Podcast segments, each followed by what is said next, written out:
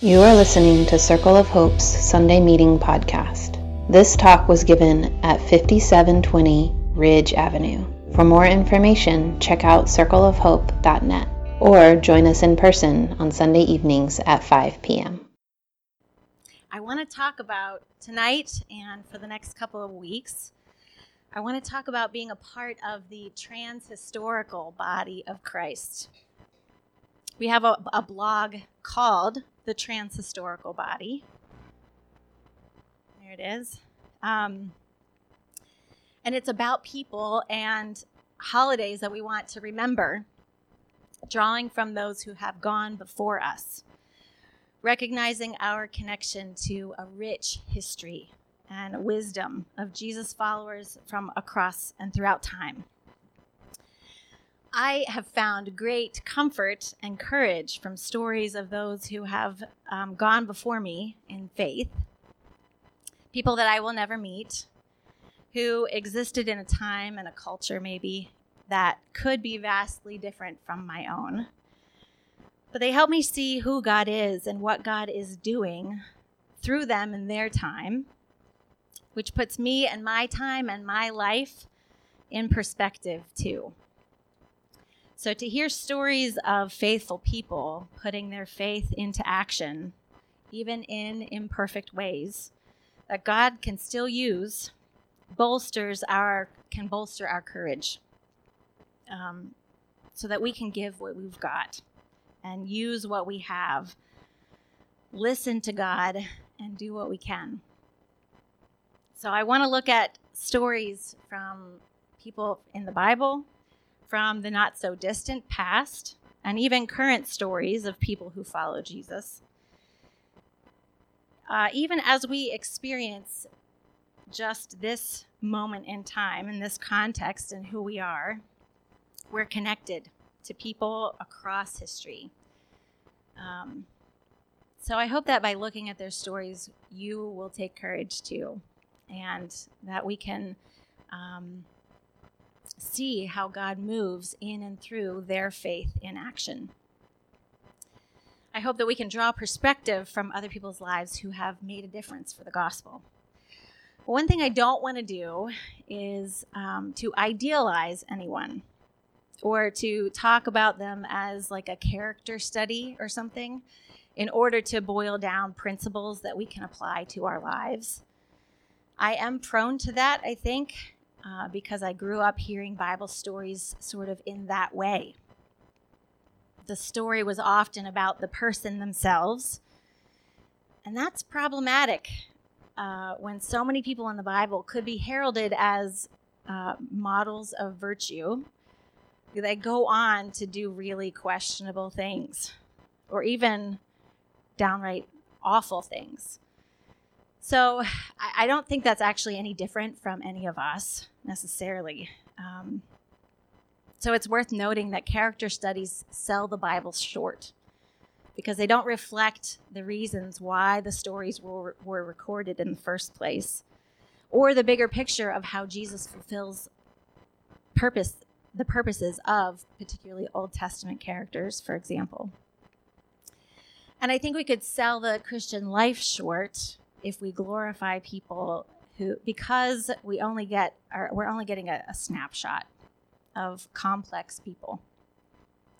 So I don't want to idealize anyone um, over these next few weeks, but I hope we can look at stories of who God is and, and look in these stories, excuse me, for who God is and what God is doing through their faith in action.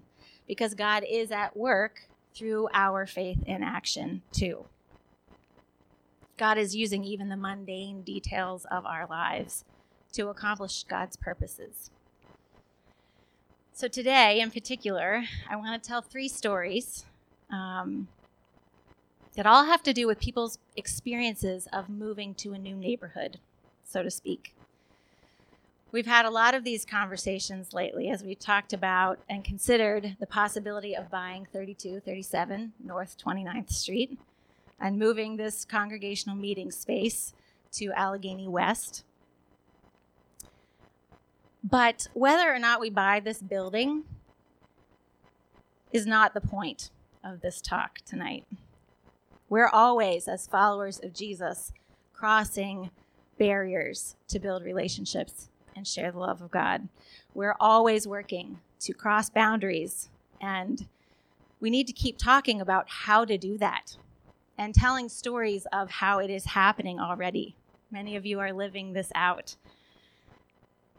So that's the purpose of my talk tonight is I've been having these conversations because of this building, but the purpose of the talk tonight is more about who we are as followers of Jesus and how we do that in the context of moving to a new neighborhood.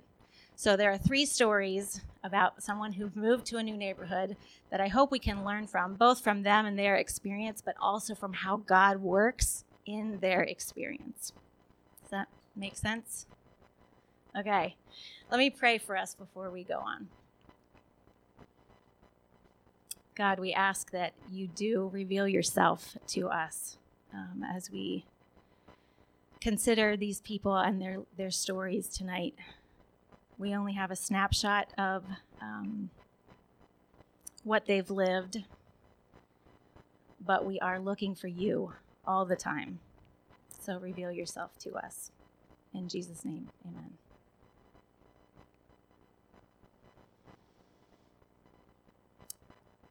So I was resisting ide- the idealizing of my own story the other week as I was talking to a friend. And I thought it was worth telling you too. So I'm going to start with myself and then work backwards in history. Uh, Steve and I bought our house on Abbotsford Avenue in Germantown in the spring of 2007. We moved into the house a couple months later because we were doing some work on it. And not long after, we were awoken in the night to a loud popping sound and then glass shattering. So I hopped out of bed and I moved over to the window. I remember I could feel the heat of the fire from across the street pulsing through the screen as I watched this car go up in flames. There were more loud popping sounds as the other windows blew out and sent shattered glass across the street. And then the flames crept up from uh, the trunk of the tree that was next to the car and torched the whole thing. And within moments of grabbing my cell phone, the fire department had arrived and blocked off the street. And I watched the whole thing kind of in shock. Of course, my heart was racing, my adrenaline was pumping. As you can imagine, it took a long time to get back to sleep after that. And not too long after that, Steve caught a whole group of kids stealing our neighbor's van in the alleyway behind the house in broad daylight. He had startled them by his presence and scared them off before he was even totally sure what was happening. And the cop who took the report examined the, the van. He said they would have been successful if they had a, a few more seconds. All of this happened shortly after we moved in. But it's helpful to have 11 years of history and perspective to tell that story of moving onto my block because I can look back and say what I learned about how to move into a neighborhood. I remember that I was scared and unsure and wondering if we should really be there. The neighbors were skeptical of us. We put ourselves on their turf. We didn't know the ropes yet. We were feeling it out, and we had to convince them that we were there for the long haul. We weren't just going to flip the house and make money, for example. We were putting down roots and we were ready to stay. My friend was um, assuming that we were moved by God for love of the neighborhood.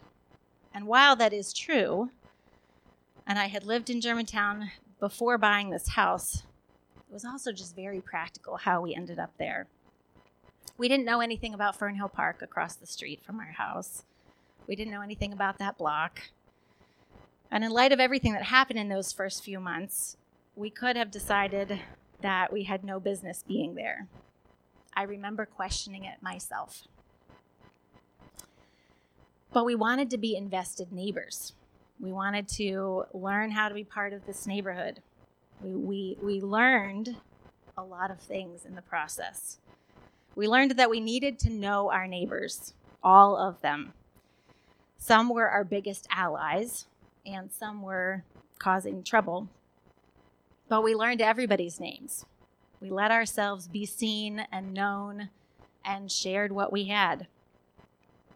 We weren't actually, um, excuse me, we weren't above anything that was happening in the neighborhood because we were in it too. The first few months were ripe with opportunity to humble ourselves and become neighbors. And over the years, many of those neighbors became partners and friends, and even aunts and uncles to our children. Um, in the process, we, we learned how to come alongside and learn from our neighbors. One, how to be homeowners from folks who had owned their homes there for decades. We were brand new to it. Uh, we learned how to respond to the crime in the neighborhood in a nuanced way without just being reactionary. We learned how to offer what we had and ask for what we needed humbly.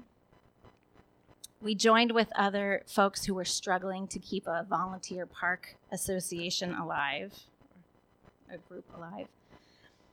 We listened to stories of how the block had changed and what the challenges were in a way that presented ourselves as potential partners. We didn't assume a place there. We made ourselves available to a, a shared experience until we had a place. And we were welcomed warmly over time. We recognized that for us to be there, we needed the block before the block needed us. And living there for 11 years has changed Steve and I. Um, it's changed how we raise our children, who their friends are, what they experience. I hope that they've absorbed some of what we've learned about how to be neighbors. Living on Abbotsford Avenue has been a reminder that regardless of where I come from, originally Lancaster, and what my limitations are, God is transforming me and will use the circumstances around me to do so if I'm willing to humble myself and humbly surrender to Christ and to love and serve others. So that's a little bit of my story. Now I want to look at a woman by the name of Lilias Trotter. Over the summer, she was featured on our Transhistorical Body of Christ blog. Um, she was born in England in 1853 to an upper class middle uh, upper middle class family. She was a gifted artist and was told that she could be one of England's greatest living artists. Uh, but in order to do so, she would have to give herself totally to her art. At the same time, Lilias was had a growing faith, um, which encouraged her not only in her personal spiritual growth, but also in service to others. And she felt the call of God, from God, to, um, excuse me, to go to North Africa. She had to choose between pursuing her career as an artist and answering this call that God had placed on her heart. So she chose to follow God. And as a single woman in the 1800s who was denied support from the missionary agency because of health issues that she had, who didn't know the language or the culture, going to Africa was a radical decision. And it sounds highly problematic, right? How can an English socialite in the Victorian era, who knows nothing about Algerian culture, go there to serve the Lord? Was she delusional? Was she naive? It is possible to do harm even with the best intentions. We don't know enough to evaluate her psychology or all that happened there, but we do know that she loved those who were marginalized. She ministered among the prostitutes in London before she moved, and then she lived among the poor in Algiers, ministering to women and children. And one Algerian woman said this about her No one loved us like she did. Lilias writes in her journal I've been thinking lately what a work for God it is, just loving people. That simple statement kind of obscures the fact that she she really knew something about self-denial. She was willing to move out of what was familiar and comfortable to follow God, leaving behind friends, culture, language, fame as an artist. This is different. This is no different for us today, in a sense, uh, as we choose to follow Christ, because it costs us everything. Jesus told us that. She had courage to take risks and following where God was leading her. Her cho- choices were radical, defying concern of friends and societal expectations. But she didn't come with a colonialist mindset. She engaged in cross cultural ministry by listening and learning from people, starting with years of Arabic study. She respected their culture. She was determined to be the presence of Christ wherever she was. She learned to do domestic work when previously she had been, all of her needs had been met by servants. That is a posture of humility out of which love is demonstrated. And she spent 30 years in a land that was not her own, trying to help Muslims meet the living God risen in Jesus. At times, she was so sickly she could not get out of bed. Lilias Trotter, to me, is a reminder that regardless of where you come from or what our limitations are, God will transform and use those of us who are willing to humbly surrender to Christ and to love and serve others.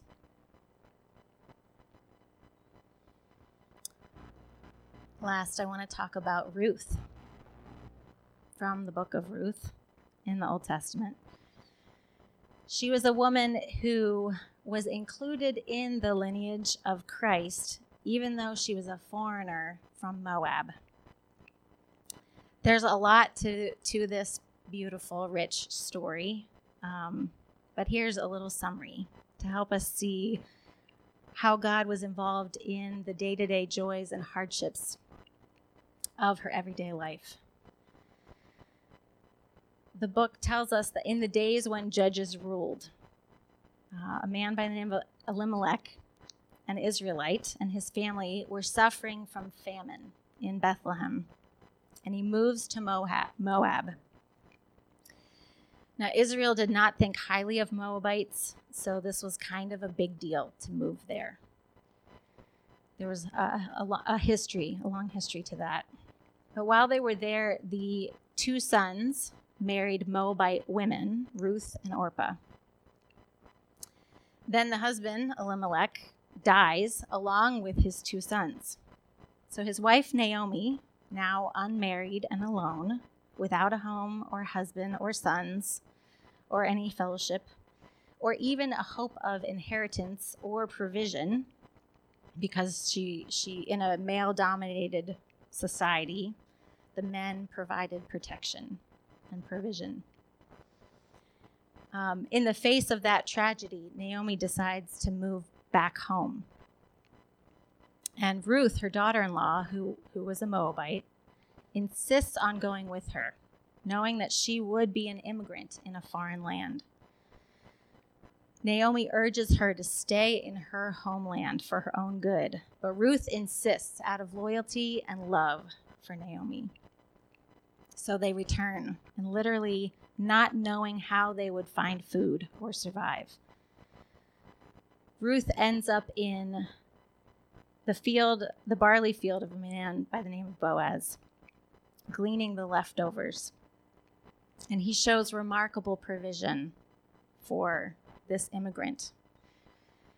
It turns out that Boaz is related to Ruth's dead husband and by cultural practice should marry the widow to provide for her.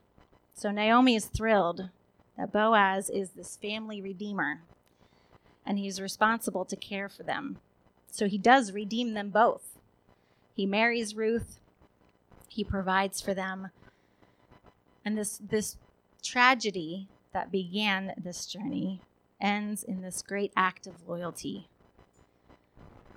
It's interesting to note that through the book, um, even though the characters talk about God a few times, God's rarely mentioned by the, he's not mentioned by the writer. God's providence, though, is behind all of this, even though the writer never mentions God directly. It's evident that God is weaving together all these circumstances and choices. Boaz's integrity, plus Ruth's boldness and her loyalty, redeem Naomi and the family. God weaves together faithfulness, the faithful obedience of his people to bring about redemptive purposes in the world. Because the whole book of Ruth ends with this genealogy, a list of family members showing that Boaz and Ruth's, Ruth's son was the grandfather of King David, who comes from the lineage of Jesus. Out of who whom Jesus comes, excuse me. So Ruth the Moabite was grafted into this family and lineage of Jesus because of her boldness and her loyalty and her character that she demonstrated by moving to a foreign land as an immigrant with no means to protect herself. God uses Ruth and her loyalty to Naomi amidst tragic circumstances and a land where she's an outsider to become part of the story of Jesus. She was included in the family. It's notable to me that in the midst of her need, she demonstrates her character in the midst of crossing boundaries without fear for herself. She is loyal and she presents this beautiful story to us of this kind of uh, loyalty, and love.